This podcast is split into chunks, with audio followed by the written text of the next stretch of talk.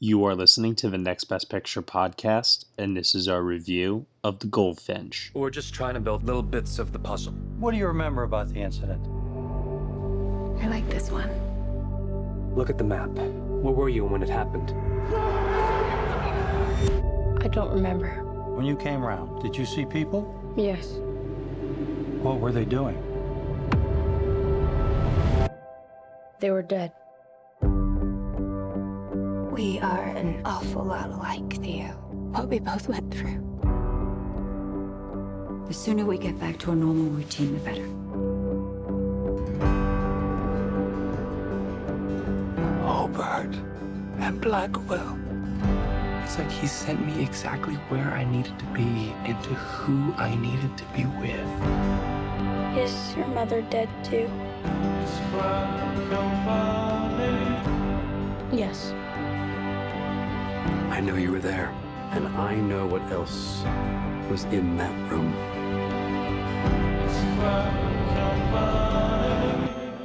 The Goldfinch. Before and after. Everything is before and after. In the middle is the painting.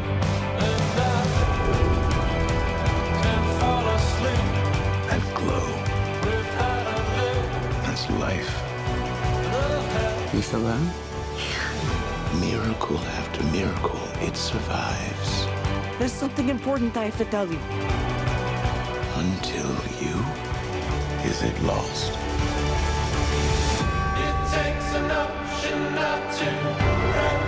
Even the tiniest things mean something. Who took the painting?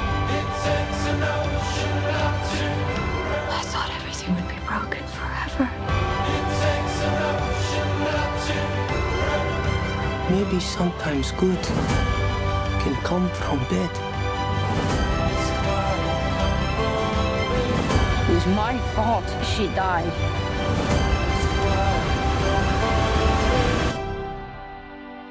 I would have given it back. All right, everyone, you were just listening to the trailer for The Goldfinch, and the story is as follows Theodore Decker was 13 years old when his mother was killed in a bombing at the Metropolitan Museum of Art in New York. The tragedy changes the course of his life, sending him on a stirring odyssey of grief and guilt, reinvention and redemption, and even love. Through it all, he holds on to one tangible piece of hope from that terrible day a painting of a tiny bird chained to its perch. The film is starring Ansel Elgort, Oaks Fegley, Aneurin Bernard, Finn Wolfhard, Sarah Paulson, Luke Wilson, Jeffrey Wright, and Nicole Kidman. It is directed by John Crowley and it is written by Peter Straughan. Join me for this podcast review. I have Katie Schaefer, Hello, hello. Dan Bayer, Hello, everyone. Dan Howat, Hello. and Josh Parham. Hello, hello. Okay, so The Goldfinch. Uh, first movie that I think maybe on this podcast we can say is our quote unquote true Oscar contender of the season that we are discussing. And just like uh, a podcast out there called This Had Oscar Buzz, I'm sure this will be one of those movies that we will be talking about as one that, yeah, it did have Oscar buzz. Uh, and then people saw it. As I was watching it, that, this had Oscar buzz was in my head the whole time. Like this is the definitive this had Oscar buzz movie. So plug for those guys. Great podcast over there. Really, really enjoy it. Uh, definitely got Billy Lynn's long halftime walk vibes. This one downsizing. I mean, you know, it's the kind of thing that on paper it's almost too good to be true, right? Well, on paper, the book won a Pulitzer. So There you go. Exactly. Maybe that was the problem. And the director is the same guy whose last film was Brooklyn, which we all love. We got a cast here that is pretty solid all around. Uh, you know, Oaks Fegley, who really, really impressed a lot of people in Pete's Dragon. Ansel Elgort coming off of Baby Driver and a few others right now. He's pretty hot at the moment. And then, you know, supporting cast of people. Luke Wilson, who every now and then likes to remind people that, you know, he's here and he does stuff. Nicole Kidman, how can you resist? Jeffrey Wright, we fucking love Jeffrey Wright. He's great. Finn Wolfhard, I, I mean, he's doing something different here. Listen, there, there, there are things happening in this movie. All right, there are things going on with this. Maybe too much going on. I want to hear from all of you. Dan, I want to start off with you because you actually saw it uh, at its world premiere in TIFF. And I just want to get uh, from you, like, what was the vibe in the room for this one, uh, seeing as how, you know, the world was experiencing it for the first time? Well, it was kind of like everyone in the room was holding their breath, I think. Um, certainly in the lead up to this, the film itself actually beginning. Um, and after that, I don't know. It was hard to read the room. And I think people, audiences, are going to have very differing reactions to this one. It, it oh, Lord. Afterwards, there was respectable applause. Yeah, like the uh we got to applause because if we don't it's weird, so. Yeah, and, and Okay. and in it along with some people who were like genuinely applauding. Like you could definitely feel that there were some people there who definitely had a stronger reaction to it and some people who had a more negative reaction to it. But you know what this is in my opinion? This is like a good movie for someone who doesn't watch a lot of movies. Yeah. If that, it, it, that, that like the, that's like the best way I can put it. Like I feel like if I showed this to my parents, they would turn around and be like, "Yeah, it was nice. You know, it was good." Is, is that the nice way of saying this is a good movie for people with no taste? Sure. I don't want to throw my parents that much under the bus It here, is a but good you know, movie for people who like to think they have taste. That's a good way to put it. I like that too. Everything Totally about agree. it. Like eh, there are good things about it. Like if you like if someone wanted to say that they really loved this movie, I would look at them a little crazy, but then I would go like I okay, because you may only care about the acting and the acting is pretty dang good all the way through or you may just care about how a movie looks and the production design costume design cinematography all great the problem is that none of that comes together into something worthy of all those individual elements Yeah, I'll I'll definitely touch upon that in a second. Why I why I think that is, and we'll see what you guys all think. Of course, uh, Katie, what about you? Uh, thoughts, initial thoughts on the Goldfinch?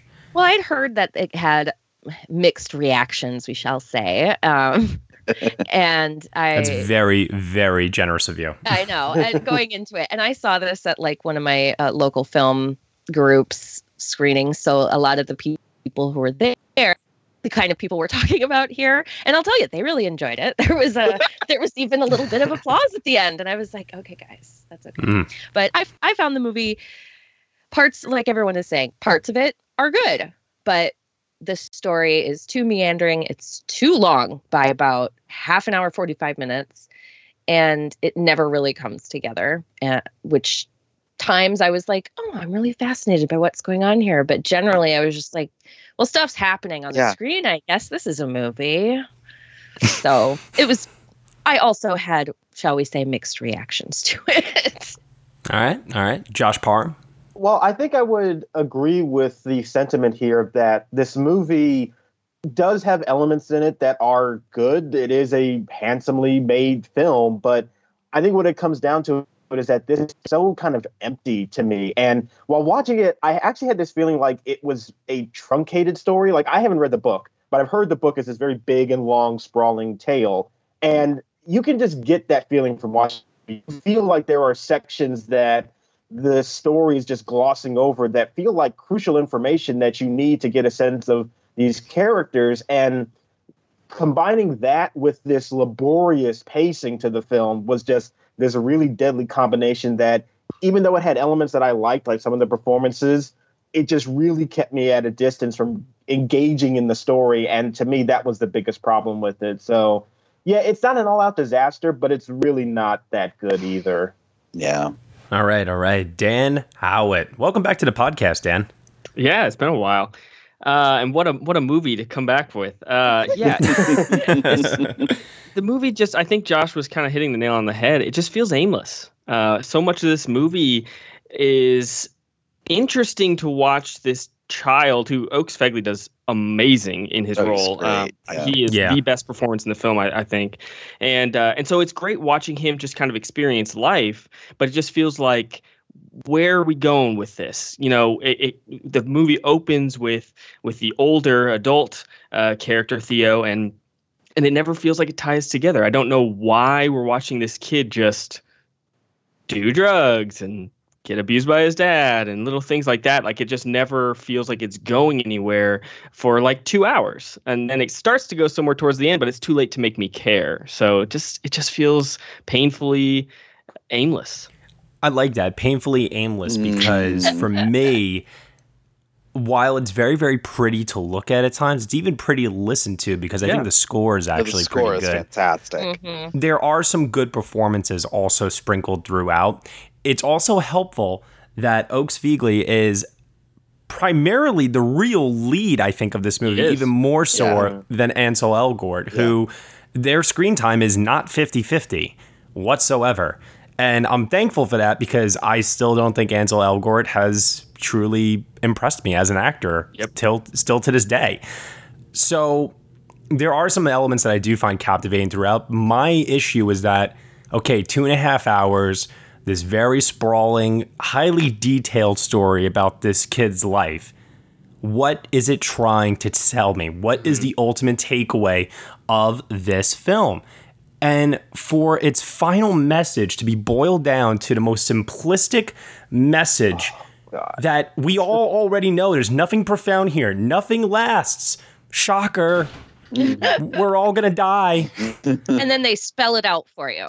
Yeah, like Oh, and and, and, then like but then there's like this weird message too of like nothing lasts except well what exactly? Art? Beauty, art. beauty love friendship family? I don't fucking know. Like the movie doesn't really clearly spell it out and it just becomes like this big mess of emptiness and i felt absolutely nothing when this movie was over except maybe relief that it was over I haven't read the I haven't read the book either, but I feel like uh, like you said, I don't know what this film was going for other than that nothing lasts forever. Like great. I feel like there were so many themes that they could have touched upon. Um, you know, holding on to past trauma, things like that, and and it just never did anything interesting with any of that. It's just watching this child grow up, which has moments of of being intriguing, but yeah, it just never goes anywhere. And it Yeah, feels I like think it's that- trying to at certain points. Like it's there's these Mhm. moments in the movie where it feels like, especially in his relationship um, with Pippa, like that it's it's trying to make commentary on trauma in life, but it never really does. It never actually commits to telling that story, Yeah. and so those little branches just feel so frustrating to watch.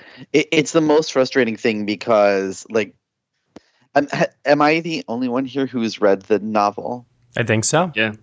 okay interesting i don't read so There's even a rumor that's going around that says I can't read. Yeah, I'm illiterate, so. i always forget that about you matt um, yeah, don't read books. um so it's very frustrating because there this should never have been made into a movie like Oh, it doesn't work good. as a movie. the, Ugh. the the book it, it is it deal it deals with s- so much.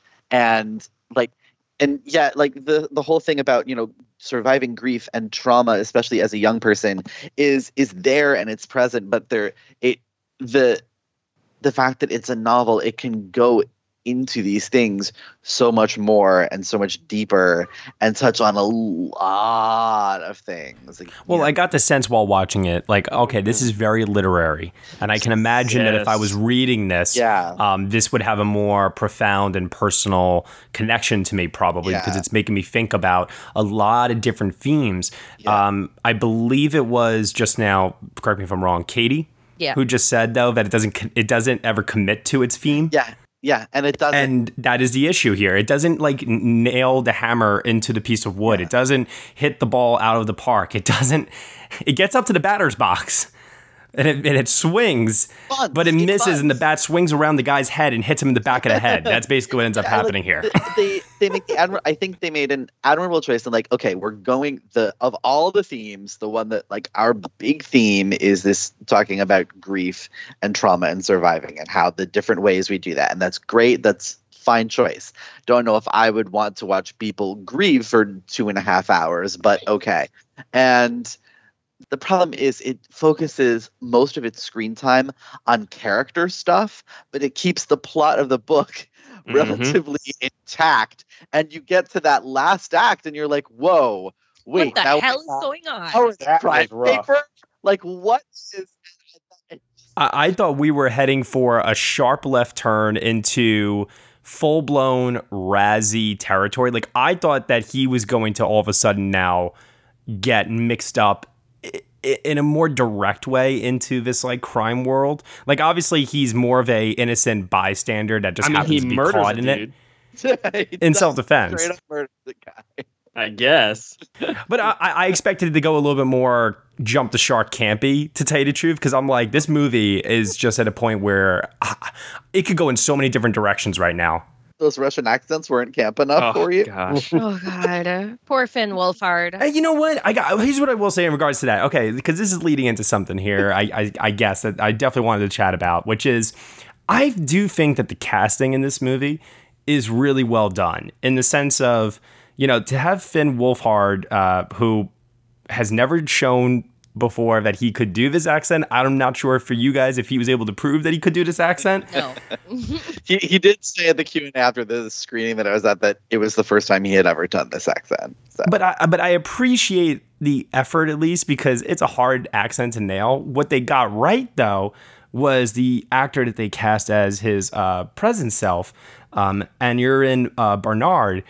I, I fully bought that those two actors were the same person, and ditto for Oaks Fegley and Ansel Elgort, especially Yeah. like oh yeah Oaks Fegley, I don't know if he just studied Ansel Elgort's like other movies or what, but man, did he like nail his just his facial expressions. I was I was so impressed by it. Yeah, and I'll say that he he really did upstage Ansel Elgort. Uh, I, I agree with you, Matt. Elgort's just never impressed me, and and here he he can't hold a candle to to the child actor playing his younger self. I mean, he he totally. I don't feel the emotion that we've seen. We've seen this kid grow up and all this horrible stuff that happened to him as a kid, and I don't feel any of that in the adult performance. So that was a huge disappointment. I think the movie comes alive a little bit too. Um, whenever Oaks Fegley is like sharing the screen with some of these other uh, actors, obviously, you know, I talked before about Finn Wolfhard, and I I think the performance there will be a bit divisive, but. I actually think, for example, like the character work and the friendship that they form as kids might be the highlight of the movie for me. yeah that section of the movie was where like where i was where i was starting to feel the length of the film but also like i i liked watching that section. Yeah, you know like it was it was in well, it wasn't enjoyable enjoyable but like it was i i was okay. Like even though i felt that it was long i was engaged with what was happening I felt like it was um genuine. That's the part of the movie that feels the most genuine and realistic and it really falls into it the relationship and these kids are such good actors Mhm. that they are able to just inhabit these roles in a way that feels very realistic and they're doing things that are really hard and damaging for children of that age you know and Yeah.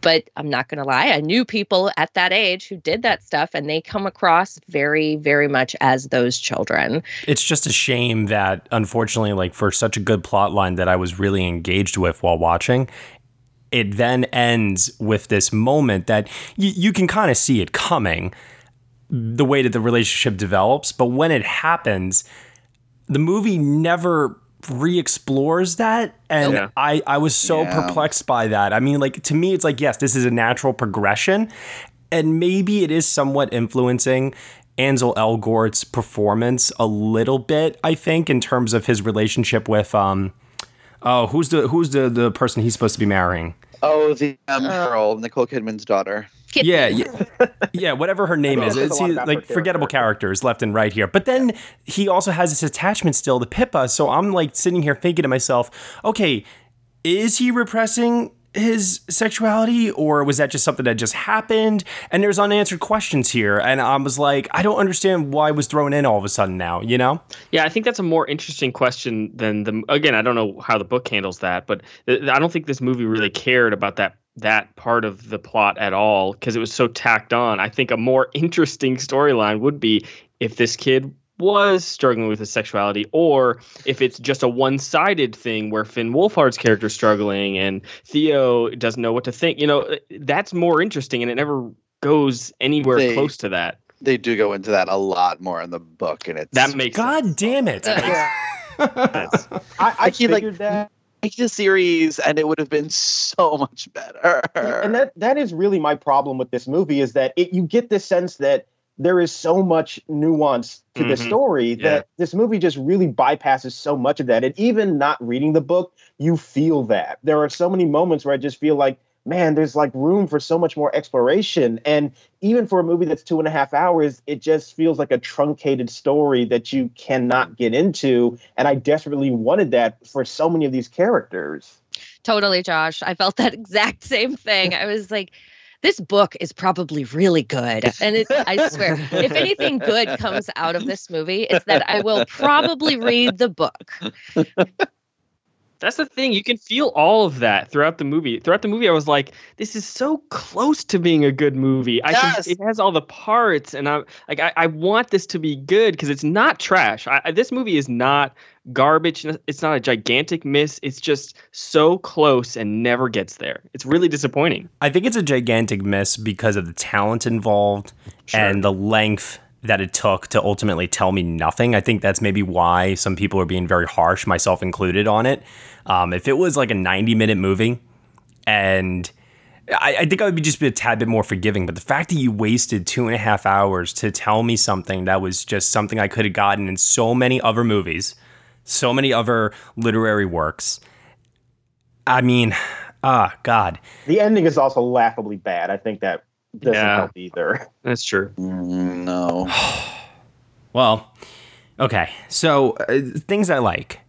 Um, I did like Luke Wilson and Sarah Paulson when they were brought into the story Yeah. because I like the conflict that it brought into the story. Yes. Sarah Paulson probably actually is like one of my favorite performances in this film, and I felt so bad for her. I felt like the movie of everybody that it did waste, I felt like it wasted her the most. Yeah, probably. Her Yeah, and I character think had if- no nuance. I think if Luke Wilson's part was a little bit more substantial, I think it could have been something special because we, I, I, I can't remember seeing a Luke Wilson performance that I was, you know, genuinely impressed by, and and I thought he did some really good work. You know, that whole scene with the phone call, Oh, that's um, phenomenal. That was really Great. good, and That so I wish That might be the best scene actually in the whole movie, maybe. Yeah, it was Yeah. very good. I wish he had more to do. Agreed. Especially like his freak out at the end too, and it's like Yeah. you could hear him Oh, from yeah. houses away still yelling. I was like, damn! I was like, this is So like good. there are elements here that as I'm watching it, I'm like, there's some good stuff. It's just a shame that it all couldn't come together to formulate this like cohesive whole. I mean, even the stuff with Jeffrey Wright too, like when great. when Ansel Elgort like severely uh, disappoints him in one scene, and Jeffrey Wright doesn't even have like a big standing monologue. He just goes silent. Because Jeffrey Wright does not need a big standing Mhm. monologue. Exactly. Jeffrey Wright That- is that- he's such a great actor that you can feel the weight of all that emotion in the most subtlest of, ge- of gestures. I, I I think that he does a really good job with his limited screen time. Yeah. It, it- it's just a shame that a lot of these good actors are doing good work. And what's mind boggling is that even with two and a half hours, you couldn't have any of those performances get elevated up a notch. Mm-hmm. Instead, we're focusing on the most uninteresting actor in the movie. I hate to break it to you, Ansel. Yeah. And Nicole Kidman also too, to a certain extent. I I felt that even though uh, her, of course, her presence is always lovely in everything that she does, um, I thought she was incredibly bland in this, and I really did not get any sense of th- the depth of her talent that I normally get, even in worse movies, worse roles. She just seemed so unsubstantial. Mm-hmm. Yeah. Yeah, I actually loved Nicole Kidman in this. Really? I, I think it may be more a fault of casting as opposed to anything that she is specifically doing. Because looking back, and I can't really point to any moment where I'm like, oh, the acting. No, there's no moment She- like that here like, for She her. was But- but really she's- hard to read. Yeah, but that's I think that that's sort of the whole point of the character. Well, I'm actually going to go a step deeper than that. Did anybody else get creepy vibes Yes, in how what I was much she was say. obsessed with Theo? Uh, I thought I thought it was gonna get sexual, and I was like, "Well, I did too. It scared me. there i i just found that like she was she was so remote like very much sort of ice queen nicole kidman but then there, there was underneath that this warmth that i, I I'm, I'm kind of fascinated by her performance in this. Like, I, I'm not sure if she's great or she's doing a lot. I'm actually more fascinated by the convincing makeup job they do on her in this that actually, to me, oh. looked so uh-huh. realistic that it blew everything that Destroyer did out of the water for me. The wigs. the wigs. They like put like this makeup on her neck for like her wrinkles and the saggy skin and everything. And I was like, my God, that looks so convincing. Uh, I can imagine Nicole Kidman looking like this in 65, 75 years because she just doesn't age, period. well, you, you know, I, I do want to say maybe just to stick up for Nicole Kidman just a little bit. I do think that the reserved, icy nature of her performance is something that I do buy in that character because she is somebody in this, you know, very upper middle or upper class, you know, yeah, exactly, that waspy something that I can believe, and it would be the shell to cover up a more vulnerable interior. The problem is that the pills. Oh my god. yeah, the problem is that this movie doesn't give us enough context of what the relationship with that entire family is to the main character. So it just feels like we get introduced to it, get the very broad strokes, and then we're gone when there's so much more we could get from that storyline. And I think that's what leaves us so much uh, wanting so much more from that performance. I don't necessarily think she's bad, but the movie needed more time with the with that setting and those characters to get us really invested. as most of this movie. That is the pro- that is the biggest Exactly. problem with this movie in Yeah. general is that we don't get enough time to invest in anyone, and this that is where most of the side characters suffer, and that's why I think that the problem with Nicole Kidman is the problem with Sarah Paulson is the problem with uh, Ashleigh Cummings who plays Pippa. Like we just never get enough time, and so unless you have the right scenes, like Jeffrey Wright does, you don't get enough to show off your skills. And so it all feels like, oh, we're almost there. Nope. Nope. You cut it short before I can Mhm. really connect with either the characters, the story, you know, anything. Yeah. I mean, like I was saying before, I was expecting like when we got to the third act, I was like, this movie better have like a laughably bad twist or something that's going to at least at, at least be like serenity level so bad that that's going to justify a the bad reactions oh to Oh, this and God. b maybe just give me something to chuckle about once it's over like i was kind of hoping and i know this is going to sound weird but i was kind of hoping that when they were in the museum that he would turn to his mom at one point and say something like um mom would you mind getting me like a glass of water? Or i don't know something something that like deliberately he can pinpoint as it's my fault that my mother died that day. And it wasn't. It was just we just happened to be there that day and it's like come on you're really beating yourself up that much over i, I don't know like Well, well, because he got in trouble at school and they had to go see the principal and they were But that's early, life. like- that one thing, it's a domino effect. One thing affects the other, and you can't pinpoint exactly all of your Yeah. grief onto all of that because that's just a sequence of life events. I- But when that I- I- happens, well, but when- that's the point. Yeah, when that happens when you're like 12, 13 years old and you don't have a figure in your life telling you that it's not really your fault.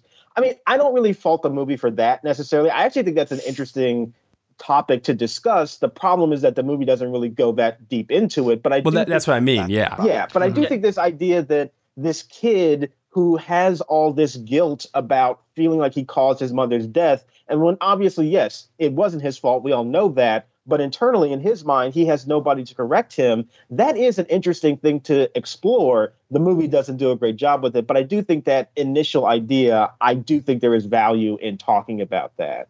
Right. And that is a thing that children do. Mm-hmm. That is totally how children react to trauma, especially this kind, is they find a way to blame themselves, even if they are patently not at fault. And you can tell them all day long, no, honey, this is why you're not you didn't do anything wrong and they will continue to find a way because that's the only way they can deal with that and you mm. have to find a different way for them to cope with it and that would have been an interesting way to go. Or the way they tried to go where mm. it's like well what happens when you don't get that support and no one is there to help you and but they again they never really explore that and that Right. would have been interesting I guess maybe because like when we got to the third act and I was like, wow, we're at the end of this movie and I feel like I haven't had either a really really big meaningful takeaway with the story or um, some sort of a plot development that I can at least one day look back on and be like, oh, that was pretty crazy. Remember that? Instead, this movie just gave me a whole bunch of nothing. And you're right, Katie. Like the idea is there, and I understand that it is something that is worth exploring, and it is definitely also something too that we could talk about for another half an hour on the show. I think, not pertaining to the movie, but just in general.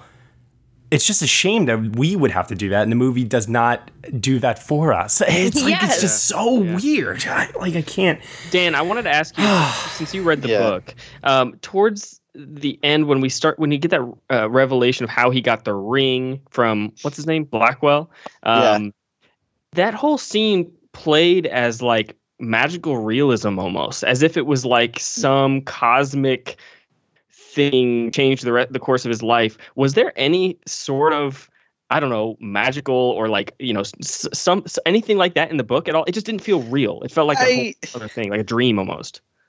I think the not so like the plot, no, but her writing has kind of a, I would say like a dreamy kind of quality to it.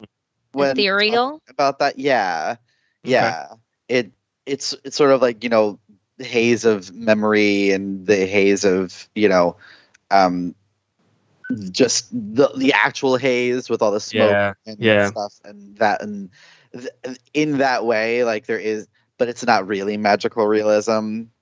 Hmm. I- i would call it the way i call it like there's a lyricism to her uh the way she writes in this novel that god bless him roger deakins pretty much gets in the visuals but unfortunately the script falls completely short on Yeah, I mean, I think we can all agree that, you know, of course, with Deakins behind the camera, it's got some visual flair to it at times. I don't think it's one of his best shot movies if I'm going to compare it to, you know, his own work. Um, because compared to, obviously, other people's work, it's like, damn, like, there's no reason this movie needs to be this pretty, but Jesus Christ, you know, right that pool scene with the two of them is with the black background. oh. yes oh and they should never have chosen that picture for the poster because it looks really bizarre Yeah. but it, when it's happening when as it's happening i was like oh here's the poster picture and i was like jesus christ this is so gorgeous how did they fail making a picture out of this No. Yeah. Yeah, Even subpar Roger Deakins is better than 90% of the movies out there. Yes. Yep. Okay, I'm up to uh, final thoughts. So, anything that we did not talk about with the Goldfinch, uh, Katie, why don't we start off with you? Hmm.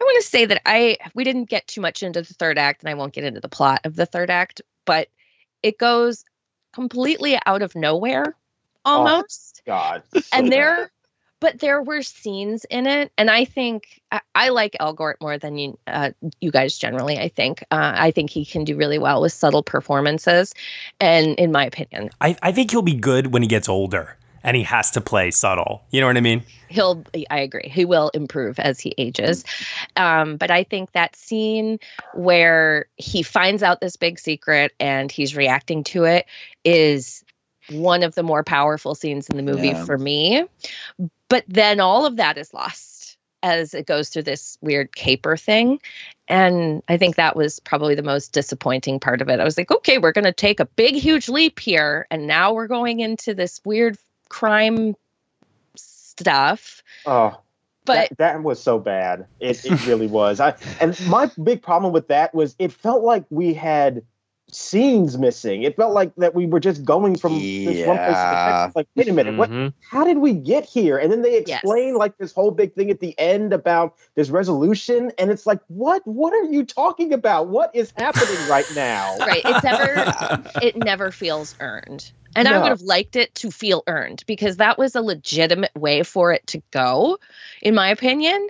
But I, I felt the exact same way, Josh. I was like, how the fuck did we get here? It, it and again like and it works in the novel where you can build out these things over a lot of time but they just Yes. because they're making a movie out of it they had to skip and truncate and even at two and a half hours it feels like they're like they're really rushing through and i don't know how that's possible It felt like they ran out of shooting time and needed to do a rewrite to just say, okay, well, just have this character explain everything that happens in these scenes that we didn't have time to shoot. yeah, I think either they should have edited it way more and stuck with one storyline and told that as their as what they're going for, or we should have gotten a mini series because it was way too much, but not at also not enough at the same time. Yeah. It's also not helpful too that the very very beginning of the film is something that takes place later on, Mhm. and there's a lot of time in between those two uh, bookend moments. And I got to admit, the opening voiceover, the opening visuals, everything. I, I I think the movie did a really poor job of kind of even subtly hinting at what the hell was going on. I, I was like, I don't know. I couldn't get a sense of where this character was mentally. I couldn't get a sense of where he was physically. I couldn't get a sense of what was the chain of events that led him here. And obviously, I know we're not supposed to know necessarily, but like, I just found it so disorienting and confusing. And then when they returned to that later on in the movie, once again, it was lacking a punch that made me feel the severity of it all. And Ansel Elgort, God bless him, he's trying. he's trying, He you know, is. to convey that level of emotion. He just can't that voiceover. Oh Lord, and like it, it doesn't help that I don't think it was. It's a, it's a lot closer to the tone of the novel, but because they're not doing anything else in the dialogue that is in the tone of the novel, he doesn't have time to build that voice for the character, and it just doesn't work. He can't do it. Yeah. Yeah. I could tell that that voiceover narration sounded like it was taken directly from the book, and because of that, it stuck out like a sore thumb and did not Yeah. feel Mhm. natural to this film at all. It felt like just lines of dialogue that are in the book and putting it to screen, and it did not fit at all with the with what they were going for in the film. I think there were a lot of moments like that with a lot of different pieces of dialogue where I was like, "Oh, humans don't speak that way." Uh, Mhm. that was clearly taken from the book. Uh, I, uh, the scene where uh, Kitsey and the, the name Kitsey, give me a break. Uh, Kitsey and Theo are. Uh, you have not been around a lot of upper class New Yorker. hey, I guess not. I guess not. Waspy. It was oh sometimes that was painful. Those names. Kitsey. Yes, all so Welty. many Hobie. Give me. That's really how they that how they name kids. It's silly. it's it's basically two syllables and you're done. there put was 'em just together, it So, doesn't much of this dialogue that just felt that felt off. That scene with Kitsey and Theo, where um, they're having a very dramatic discussion. Uh, so much of that dialogue was just hampered and and egged down by the book. And yeah, I just I just could never break. I could never get over that. Uh, are those your final thoughts, Dan, or do you have more? Oh, I have so many more final thoughts. Uh, no, I, I was I was actually excited for this. I, I'm disappointed because you can really feel you can feel the good movie that's that's there. You can feel the potential that's there because this this for me at least was not a was not a straight up misfire. Um, I thought the trailer, funny enough, the trailer I thought was really good um, because it was a great mood setter. It was it was moody, it was emotional, and so it made me excited. And the thing that I kept thinking about the trailer was it never told you what the movie was about, and now I understand why because the movie's not about anything other than a kid, you know, growing up kind of in a terrible situation. So I, I'm just disappointed. I, th- I think this could have been something could have been something really good. All right, other Dan. I I mean, look, in my review, I called this, you know, an almost but not quite, and that's sort of in many ways those are the most painful movies I think to watch because of just what other Dan was talking about. Like you can feel you can like palpably sense the good movie inside of this one that is just waiting to break out and struggling to and uh it just doesn't and it sucks because all the potential is there all the potential is there. And i just kept the whole movie i just spent the whole movie wishing that it was better. Um i i love the score. I i just want to say that i i think the score does just as much work in terms of making this a beautiful sort of thing as Deakins' photography does. Um, other than that, I think we've pretty much said it all. Well, maybe not. Uh, we still got to hear from Josh. Josh Parham, final thoughts. I think the only other thing that I would want to bring up, and it's connected to problems that we've already had with the movie, and that is the actual Goldfinch itself, the painting in this film. And I always felt like that obviously this painting is supposed to be this giant metaphor for what's going on in the film and i get that uh, you know i get its placement and its use in the story but i also felt like the film never really made its real importance known to these characters and it felt to me like it was that this painting was always something it came back into the story and it was like oh yeah there's that painting but it never really got this omniscient presence throughout the entire story for me. And that was something that was also kind of frustrating, especially when we get to that end scene with uh, Jeffrey Wright. And I agree with you, Jeffrey Wright's doing so much great work there, but it's all connected to this theme that I just have no personal connection with. And to me, that is something that is really a hindrance to everything in this story. And it's what's really lacking for me. Oh man, do I have anything else to add to this? Oakes Fegley is going to be great. Uh, just mm. Pete's Dragon, Wonderstruck, this. I mean, if you haven't seen those other two films with him, I mean, he he he is just someone to watch. I'm very very excited to see where his career goes. Oh, speaking of people uh, people's careers, always awesome to see Denis O'Hare pop up in something. Oh yeah, even if it's just for like one or two scenes. Uh, he's becoming one of my favorite character actors lately. the most ridiculous things. So I'm very very happy that he uh, popped up for even a brief second. Yeah, for a character who also then just went nowhere. Yeah. Yep. uh, but yeah, ultimately, I do think this is a misfire. I did think it was a waste of my time, and I will probably never watch it again unless if we're you know I don't know, re-examining this year or something. I I don't know. Jesus Christ. Maybe you'll be a guest on when it at Oscar Bus. It, yeah, it can only go up from here, right? The rest of the season, hopefully. Fingers crossed. We'll see. but you know what? There's always uh, one or two every season, and it, I think it's interesting to at least acknowledge that they were here. We talk about them, and we move on. So, with that said, the grade. Dan Bayer, what grade would you give the Goldfinch? I um I went back and forth a lot on this one and ultimately what pushes me just above a 5 to a 6 is the fact that I never hated it while I, I was watching it. Even though it felt long, there were I still felt that I got something out of it and that I never wanted to stop watching it. I don't know if that makes sense at all, but no, it doesn't. I'm I'm like so confused by what you're saying right now. all I'm getting is you like the book and you maybe had more of a connection to it than others as a result. I would guess. I I mean maybe that's part of it. I, the book was just me like I kept wanting it to be better than it was. I hate that it wasn't better than it was, but I'm I lean ever so slightly more positive on it than negative, I guess. So I am at a six. It's a weak six, but it's a six. All right. All right. Kitty. I felt like this was because of the great performances, how gorgeous it is, the score in regards to the story. I'm giving it a five out of 10 because I felt like those pushed mm. it up to being middle of the road, but it's totally lacking in bringing it all together and making it truly interesting to watch. So it is exactly down the middle for me. Okay. All right. Josh Parham. Well, I do agree that there are elements to this film that are somewhat engaging. I do like many of these performances. I think it is well shot. The music's good, but it does come down to the story for me. And it was such a struggle to connect with this story that that was really the element that I took away from the film. I just really could not get into it, and it felt overly long and disengaged because of that. So my ultimate grade is a four out of ten. It's not an all-out disaster, but it is also not a very good movie either. All right, all right. Dan Howat.